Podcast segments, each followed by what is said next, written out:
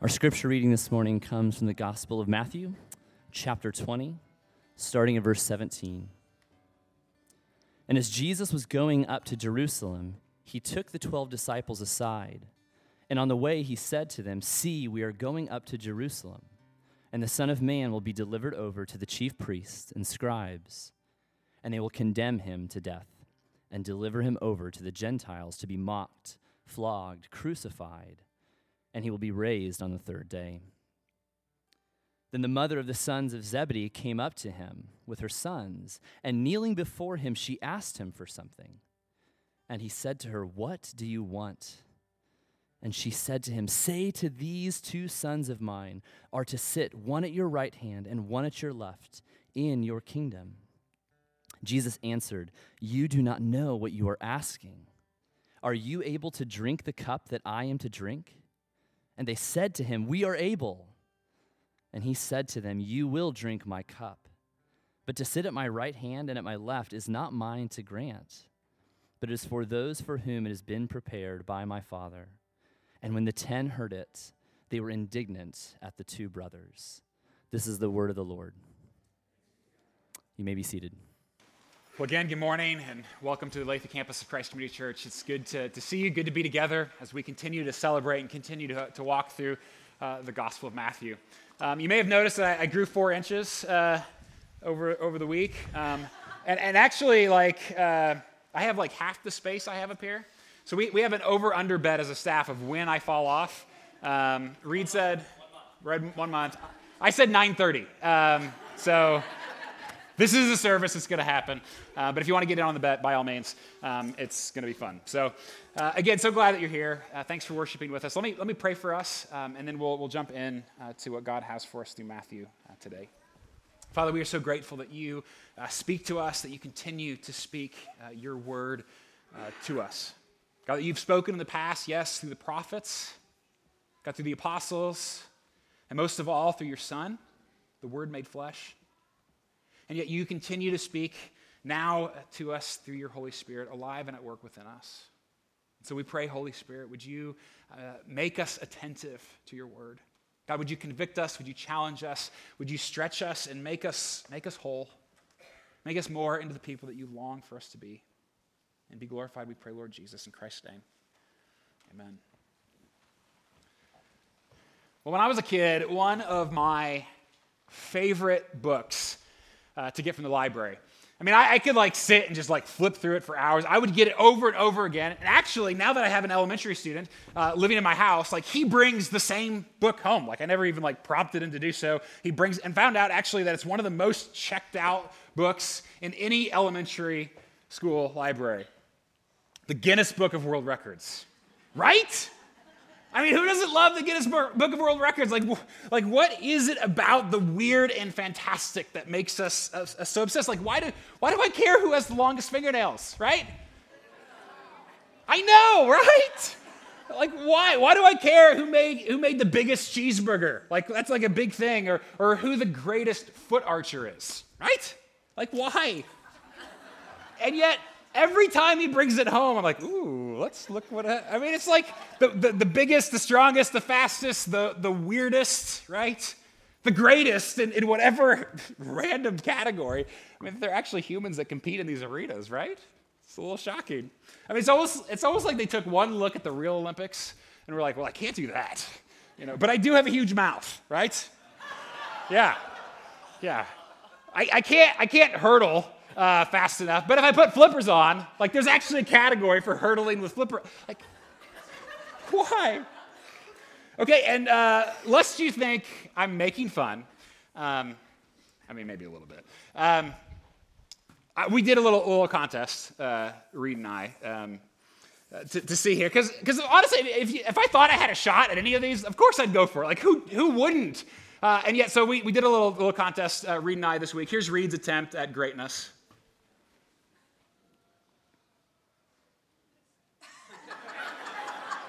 All right, wait for the finish. There it is. There it is. This is, this is what we do uh, during the week. Those of you are like, what does a pastor do the rest of the week? Now you know. Um, here's my attempt right there. You like that? Yeah, that happened. Um, like cat. there's a reason. There's a reason it wasn't live. It's like I just knew I'd hurt myself for sure. Um, that that's in the category of most disturbing. I think. Um, yeah. Uh, yeah. Shut it down. Um, yes, that's what we do uh, during the week. Um, but like this this quest we have for greatness as humans, right? I mean, it's a little, it's a little over the top, a little bit ridiculous, like the things we will do to somehow be, be great or consider great. I mean, ambition, it, it flows through our veins. And I want to be, I want to be the best. I want to be the best husband and, and father and friend. I want to be great at my job and my hobbies, right? Don't, don't you want to be great at something? Anything, right? And then here in this story, Jesus tells us that true greatness is found in the very last place we'd ever look. That, that for him and his kingdom and, and the, the, the, way that he is breaking into our, our world, that, that true greatness, that first place for Jesus, is found in the last place we'd look completely upside down, completely blown, blowing away our expectations. It's not, it's not in the categories we think of, of being fastest or strongest. It's not in, in being richest or most successful or better looking or smarter or powerful or looking like you're the happiest. Greatness in his kingdom? Well, let's take a look. We're in Matthew chapter 20. And here we are again, right, in this, this section, like that just keeps kind of hitting us in the face, doesn't it? And, and, once again, Jesus throws our, our expectations up, upside down. This is the third week in a row that Jesus has said very clearly, like, in my kingdom, life in my kingdom, the first will be last and the last will be first. The disciples, they've already heard it twice. It, it shouldn't, it shouldn't surprise them where Jesus takes us today. And now Jesus pulls the 12 aside and he says to them, I think the context here is really important. See, Jesus says, we are going up to Jerusalem. And the Son of Man will be delivered over to the chief priests and scribes, and they will condemn him to death and deliver him over to the Gentiles to be mocked and flogged and crucified, and he will be raised on the third day. Now, again, Jesus knows exactly the path that's laid out for him, okay? This is, this is no surprise. This is the third time in Matthew. He's told his disciples where it's all going, and still, Jesus goes there willingly because he knows where true greatness is found. But clearly, the disciples are not listening. Because while these words are like still on Jesus' lips practically, two of the disciples, James and John, and their mommy, okay, come up to Jesus and ask him for a little special favor. Come on, Jesus. We're your favorites, right? Look what she says. She kneels before Jesus and says, Say that these two sons of mine are to sit, one at your right hand and one at your left in your kingdom. Like Jesus, once you overthrow the Romans and set up your own kingdom, like in their minds, that's what a Messiah does, right? It's, it's, it's power, it's, it's success, it's victory over, over these earthly, earthly enemies. When that happens, Jesus, say that my two boys, one can be VP, right, and the other Secretary of State. Now, I love to like kind of picture this scene here because James and John are grown-ups, right?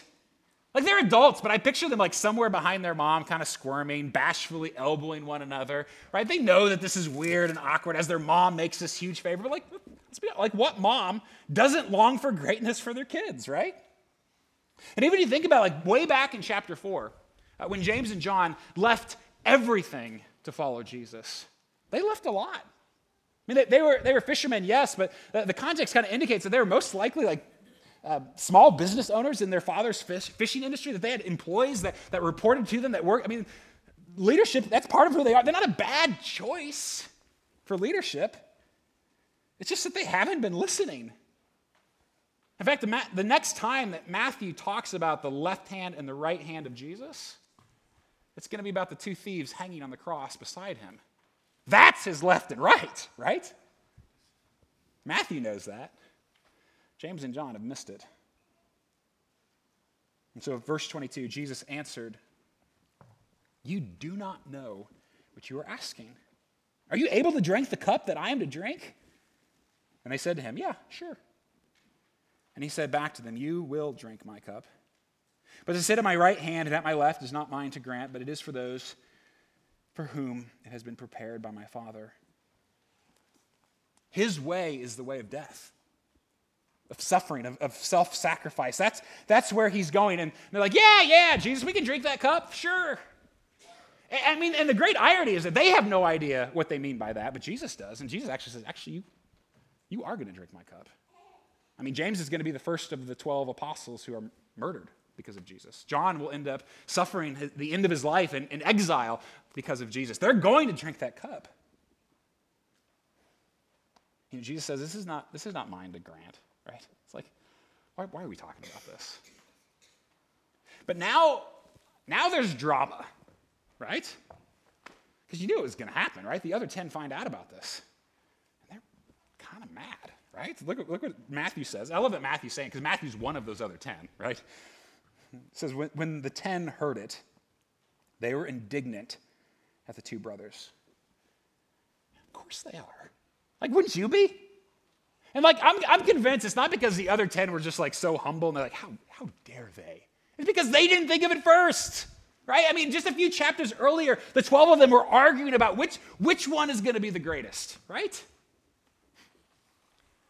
They're just afraid they're going to be left out, so of course they're ticked. So here's, here's the first observation for this morning. Whether it's some bizarre world record or something maybe a little bit more normal, everyone is looking for greatness. Like all of us, right? And, and, it's not all bad. I mean, greatness is hardwired in us. We, we were created in the image of a great God. It's not all bad. The, the, the longing to be great isn't the problem. The problem is that the, that desire, at least, I mean, at least for me, it's mostly self-centered, right? I mean, that, that's why I want to be great. I want, I want, you know, I want to feel good. I want to be powerful. I want to be strong. Power isn't the problem. We all have power. Self is the problem. Ambition isn't the problem. Selfish ambition is the problem. In fact, later on in the New Testament, uh, selfish ambition is going to be referred to as demonic, right? In fact, it says in James, for, for where jealousy and selfish ambition exist, there will be disorder and every vile practice. And what's so interesting about power and greatness, I mean, we, I think we all know the seductive power of many sins in our lives, don't we? We know how sex seduces us money stuff, how comfort like woos us in. But greatness, power, I think, I think it seduces us without us even knowing it. And it only gets harder with age. The more, the more authority and influence and visibility you're given. And so before we go any further, we have to ask ourselves where am I seeking greatness? Like, what does that, what does that look like for me in, in, in my life? Because every one of us is. And, and, it's, not, it's not all bad, but we have to be aware. And so for many, it's probably family, right? And you want, you want it to be the best. That's not a bad desire, right? Or, or maybe it's the office and you, you keep climbing higher and higher. Or maybe it's just like on the field. You want to be the best player. Or at school, you want, to, you want to be popular. Those desires aren't necessarily bad. But what will you do to get there? And really, what's behind that motivation? And let me even just confess I mean, pastors are the worst at this. Like, I, I mean, at least some of us are. I mean, because we can even like call it religion and feel good about it, right? I mean, I can, I can remember, for example, uh, many, many years ago when I was a much more foolish pastor. Um, I hope it was I hope that's the case. Um, but several, several years ago, I'd only been a pastor for a couple years. I remember driving home. I had about a 30 minute drive by myself on a MLK weekend. Um, and I was just, you know, flipping through the radio, and I found a musical tribute to Martin Luther King Jr. All these songs had been written in honor of this great person. And I thought, wow, man, that's cool, right? And as I'm, I'm, you know, driving along, I begin to, to dream about like what are what are the big issues left in our world? Like what can I give my life to? How can I how can I change the world like like he did? And then as I'm feeling really, really good inside, I mean, just because I'm just that great, right? I realize all of a sudden that, like, you know, actually, I don't want to do any of that. I just want to have songs written about me, right? Like, that's, that's it. I mean, even, even reading the story, it's like, well, we know James and John aren't going to be at Jesus' right and left, but I mean, Jesus, you're saying there's a chance, right? We know who's not. What, you've never thought that? Somebody sent me this article uh, last week. Which professions have the most psychopaths? You'll be relieved to know that pastor is only number eight. In fact, I, I, shared this with our, our staff, and, and uh, one of them, who will remain nameless, looked right at me and said, hmm, I thought it'd be much higher. Thank you, Sarah Spence. Uh, very, very, very funny. Uh, but what, what's so interesting about this article is the, the kinds of positions that psychopaths are drawn to. I mean, that's, that's the point of the article, right? Uh, if you look, I mean, they're typically like it's positions of power, of authority, of control, while those with the least amount of psychopaths are, tend to be caregivers, right? Tend to be service oriented. And listen, I mean, there's, there's nothing wrong with any of those positions, right? I'm not, not making any sort of judgment claim on them at all, right? Nothing wrong with having power. All of us have power. There's nothing wrong with seeking greatness. But how are you trying to get there? Why are you trying to get it? And what will you do with it once you have it? To what end? Maybe, maybe this is a silly example, but I think this, this cartoon summarizes it really well. You know, one mom says, if you do not study, you will end up like him, right? We've probably said those things, we've thought those things, but that is a very self centered view of greatness, isn't it? You do this so that you can be better than that person. And again, I know this is simplistic, but I love what the other mom says. If you study well, you'll be able to make a better world for him. I mean, yes, that means that, that she would have, you know, greater stuff and power and, and authority and all of that, but her greatness would be positioned towards something bigger than, than her. And so, for example, I mean, if you're the popular kid at school, that's fine. But are the unpopular kids flourishing because of you? Are you using your popularity for the, for the good of those for others? Like, or maybe you're the best on the team, but are you, are you setting your, your teammates up for success to look the best? Or, you know, maybe you're the CEO. And you have all this authority and power and influence. Like, but are your employees flourishing because of your power? because of your greatness? What about at home? You want to lead your family, but you're sitting on the couch expecting to be served. It doesn't count. What about your friendships, your neighbors? Because the most, the most interesting thing to me in this passage, I mean, I, mean, think that, just, that blows me away. I mean, Jesus, he's about to rebuke his disciples. Like, of course he is. Like, you know it's coming, right? You don't even have to know who Jesus is. You know that, that he's going to lay them out. And frankly, he's going to he's to lay us out as well. He's, he's coming for us, right? But he doesn't rebuke them for seeking greatness. He rebukes them for seeking it in the wrong place. Because every, everybody's seeking greatness. But according to Jesus in his kingdom, greatness is found in last place. Ooh. Greatness is found in last place. I mean, after all the Olympics, like this is what we've learned, right? I mean, it's ridiculous, isn't it? Like, Jesus, how could you possibly come up with this idea? Really?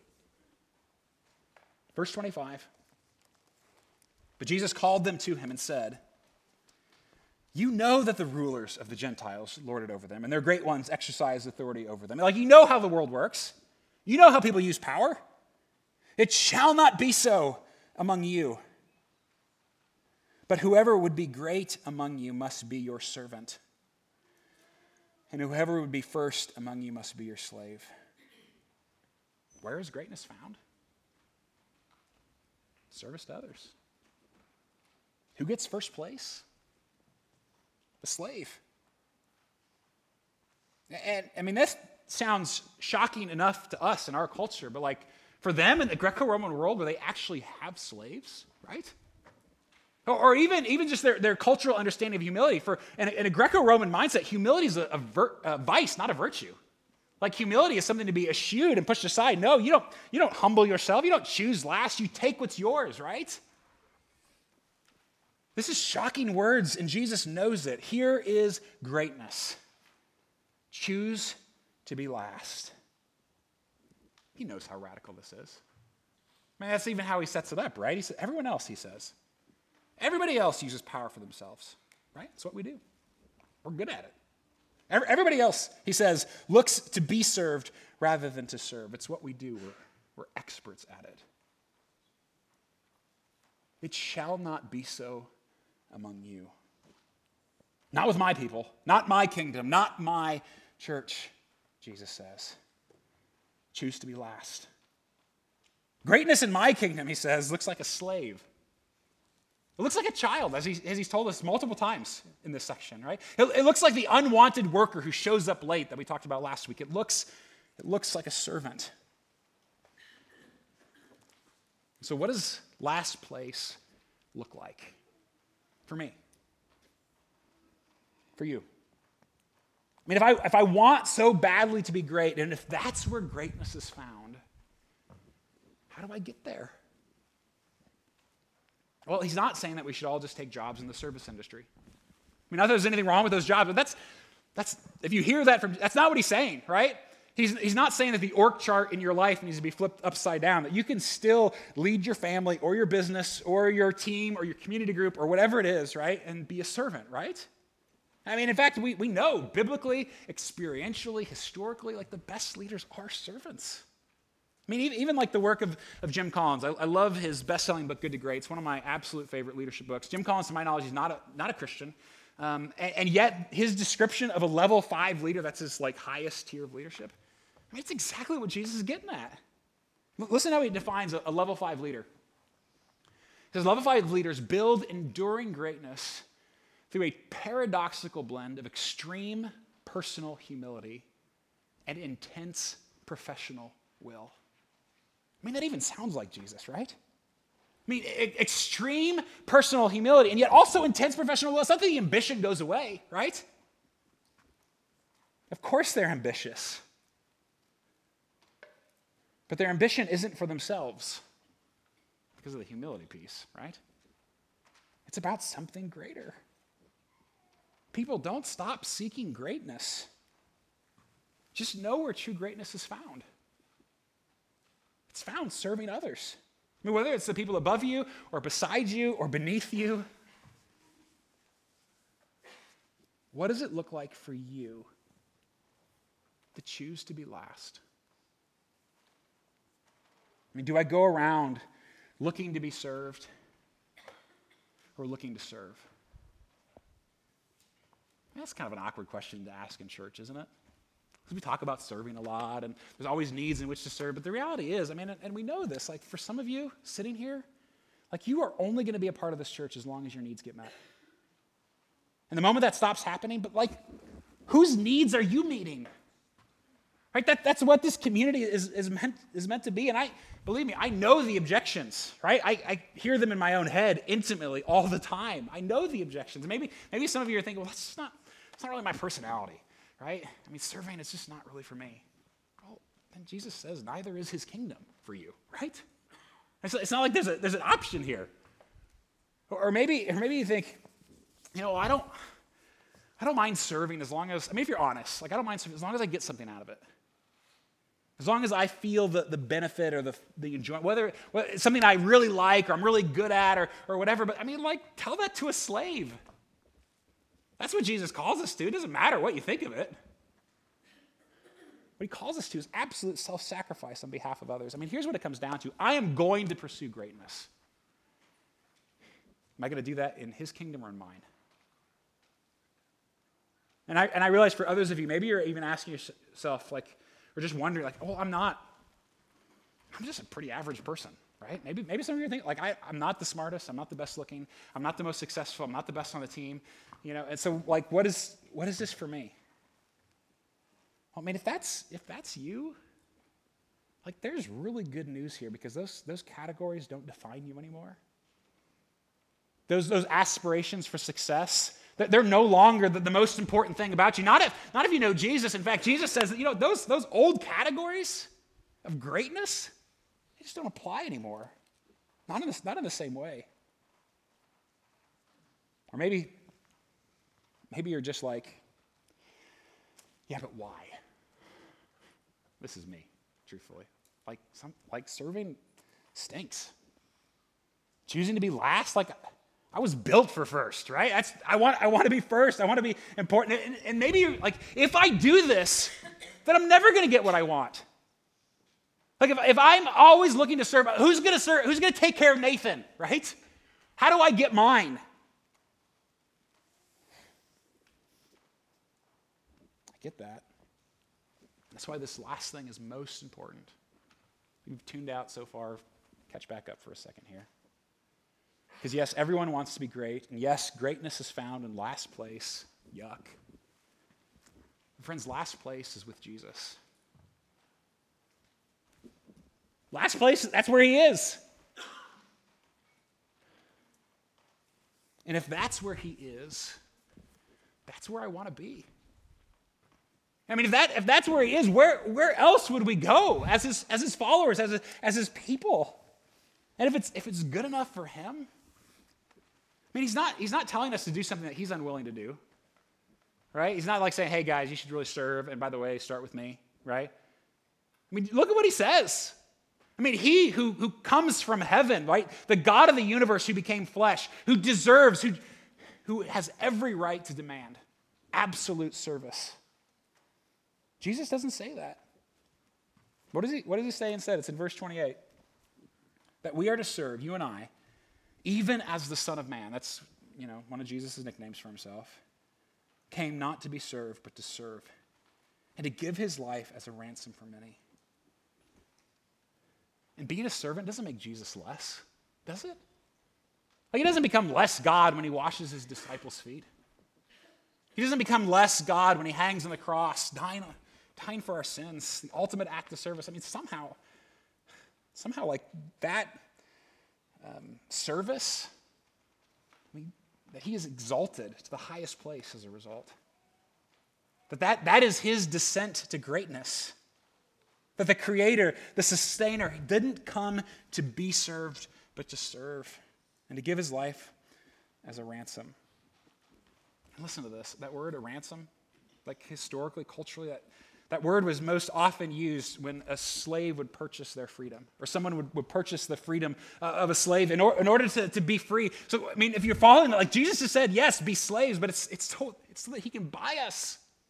It's so that we can be welcomed into his family, not, not as slaves, but as sons and daughters into, into his family where, where we find our greatest freedom in slavery to Christ. But that's, that's, where great, that's where greatness is. That's where satisfaction is. That's, that's where joy is. And if that's true, right, then we can choose to be last. But I know the biggest question, it remains for all of us, probably, at least for me. Again, it's if I do this, right? Let's just, sake of argument, I choose last. That I, I begin to live my life seeking to serve rather than to be served who's going to take care of me? I've got, I've got needs, I've got desires, I've got things that, that I want. I mean, who, who will serve me if I do this? And Jesus says, I will. I mean, that's, that's what he's getting at here. I'll take care of you.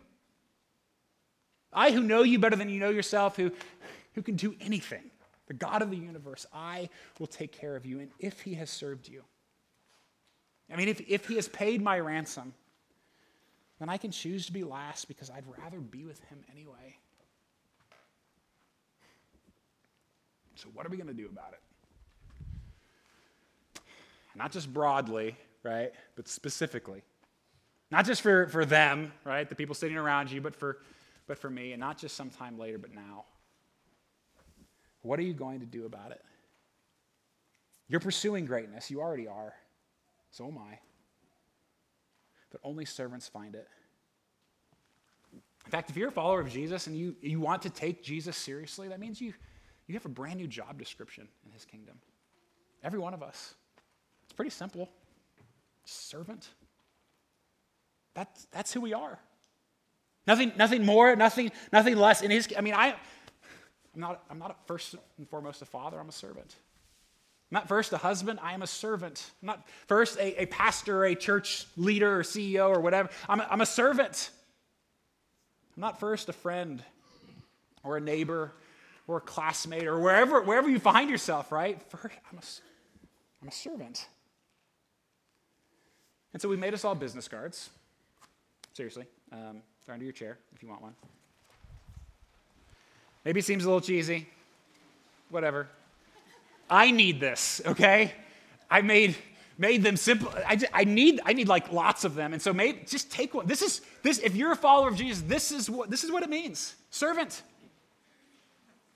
Nothing, nothing more, nothing less. And so maybe you know you put that in your wallet, you put it at your desk at work. Maybe kids take it, hang it in your locker, put it in your book bag, keep it on the mirror or the fridge or in the car. I mean, really, honestly, keep it wherever you spend a lot of your day and where it's the hardest. That's that's where this goes. Wherever it's most difficult. This, this is who I now am. And so you can ask yourself in those moments, well, who, who am I because of Christ? What am I supposed to do because of Christ?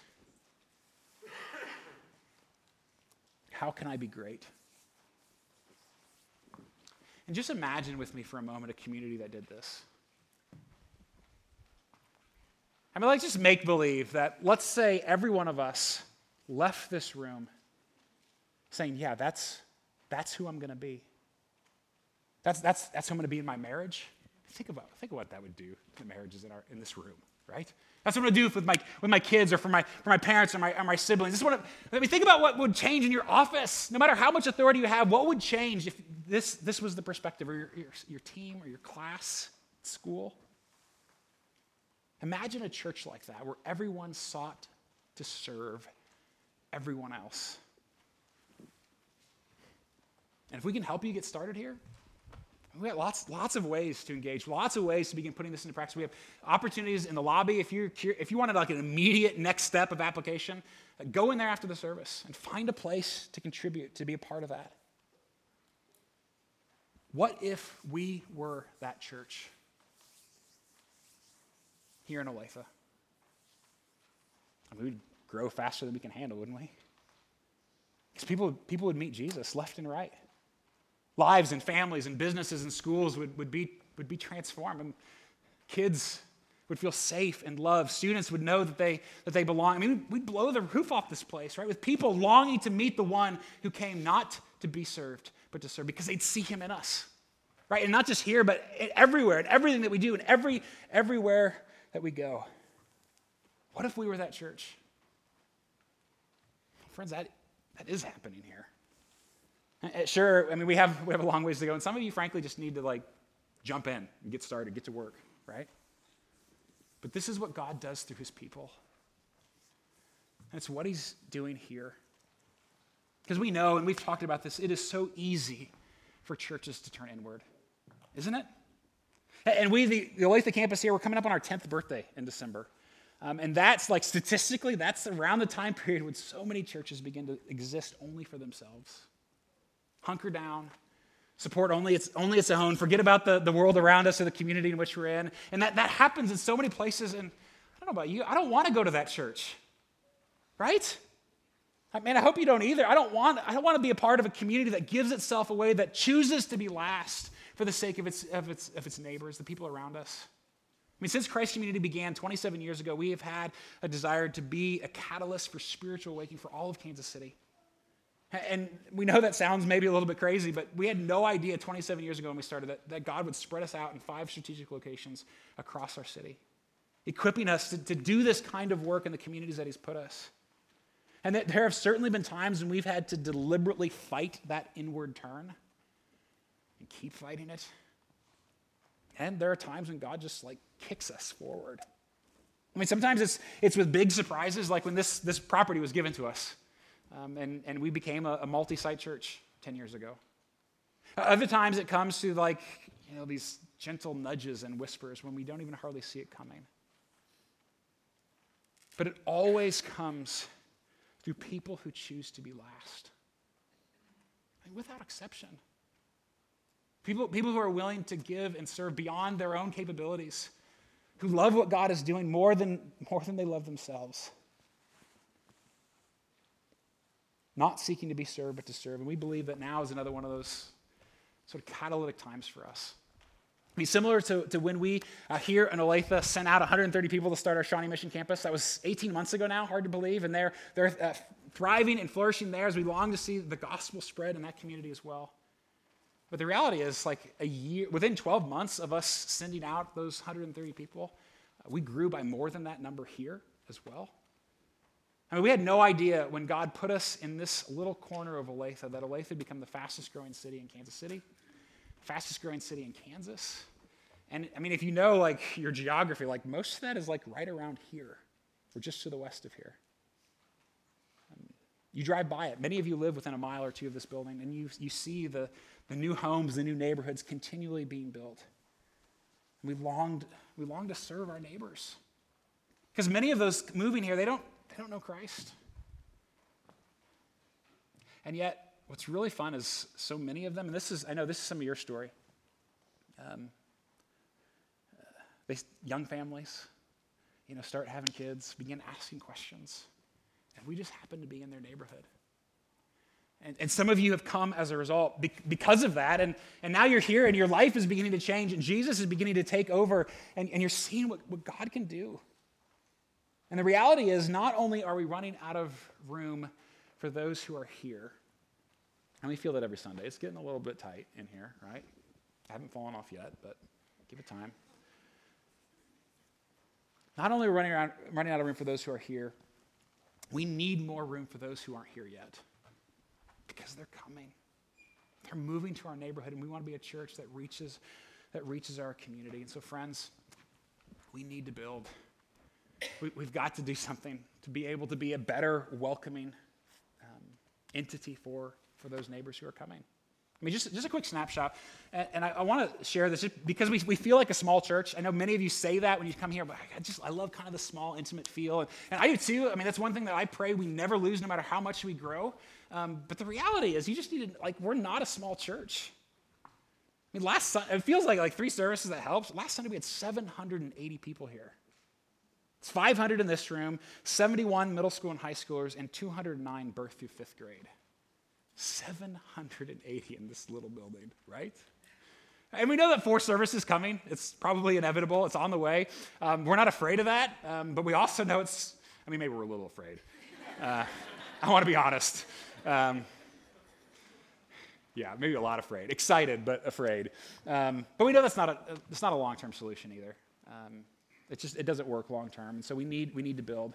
And so, much, after much prayer, um, conversation, elders, staff, congregational leaders, consultants, architects, uh, we believe that God is, is pushing us forward into a season uh, of e- expansion. And so, this morning at all of our campuses, um, we're introducing uh, an initiative to aid our mission in reaching Kansas City. We're calling it Reach KC. Um, because our heart is bigger than just one spot or one location. It's, it's bigger than just Christ community. Uh, we have a heart for all of our city. Uh, and we want all of our campuses to join us and, and jump in with what God is doing and, and, helping us move forward in this way. There are two projects that are part of Reach KC. Uh, first, we want to be able to set aside uh, money to be able to buy land for our Shawnee Mission campus. Um, they're homeless right now, um, and we want to we want to say to that community, we're we're not going anywhere. Um, that we're com- committed to this, this area, um, and we they're in a school, and it's fine, but we want, to, we want to say, yes, this is where we're at. We want to take that step uh, and moving forward.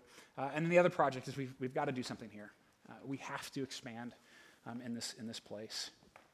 Now, I'm sure you've got a lot of questions like when and how much and what and what's this going to cost and on and on and on. Um, we have a lot of those questions too. Um, but you're going to be hearing more about it in the coming weeks. Uh, and so this is just kind of to, to, introduce it to you, to get you thinking about it, and really to, to ask you to do a, a few things in response. First, plan to join us for our congregational meeting and church wide cookout celebration coming up on September 11th. It's going to be here at the Olathe campus, all five of our campuses, kind of because we want them to feel how crowded this place gets.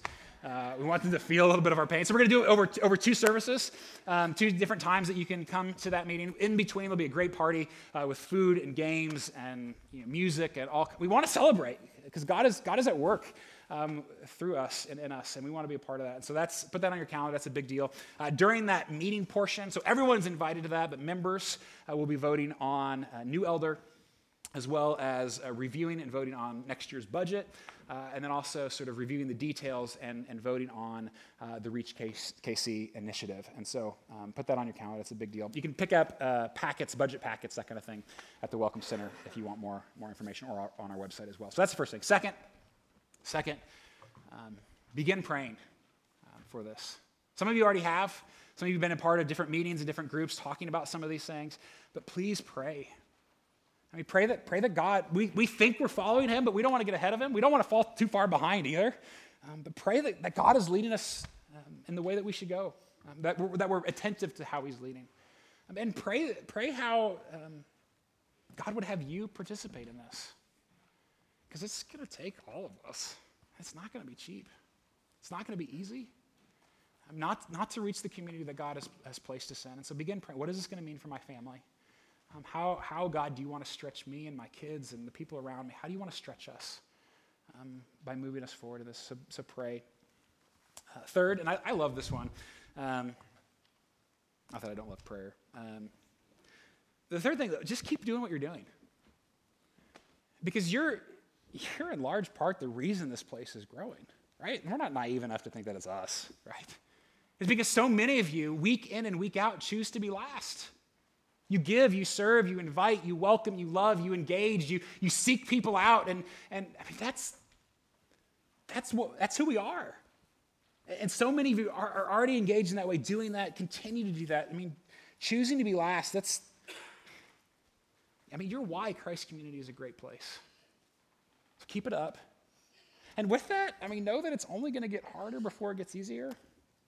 I mean, we're already like basically out of room okay? Especially like you wander through the classrooms at 9:30, just take a little peek. Um, it's gonna it's gonna be harder before it gets easier on all of us.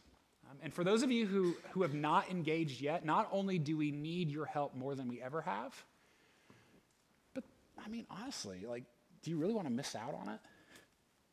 What God is doing in the space, jump in, find a place to serve. Help us make it to this next, this next phase together. And then the last thing, last thing, give glory to Jesus. He said he would build this church. We had no idea um, how he would be so faithful in using us. Um, not, not because of him, but because of our lack of doubt. The things that we have seen, the people that we have seen, lives, I mean, just coming to faith, growing, changing. Some of you have experienced that. Give him glory. He chose to be last so that we could be saved. He hung on a cross for our sins so that we, so that we also, without fear or, or without you know, any sense of, of regret, we also can choose to be last so that others as well can experience his salvation and the joy of being a part of a community that flourishes together. God, help us be faithful. Let's pray.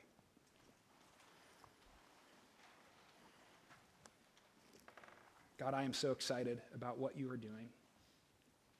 God, I pray that you'd protect us in this, protect us from arrogance, um, protect us from our own self inflated view of greatness.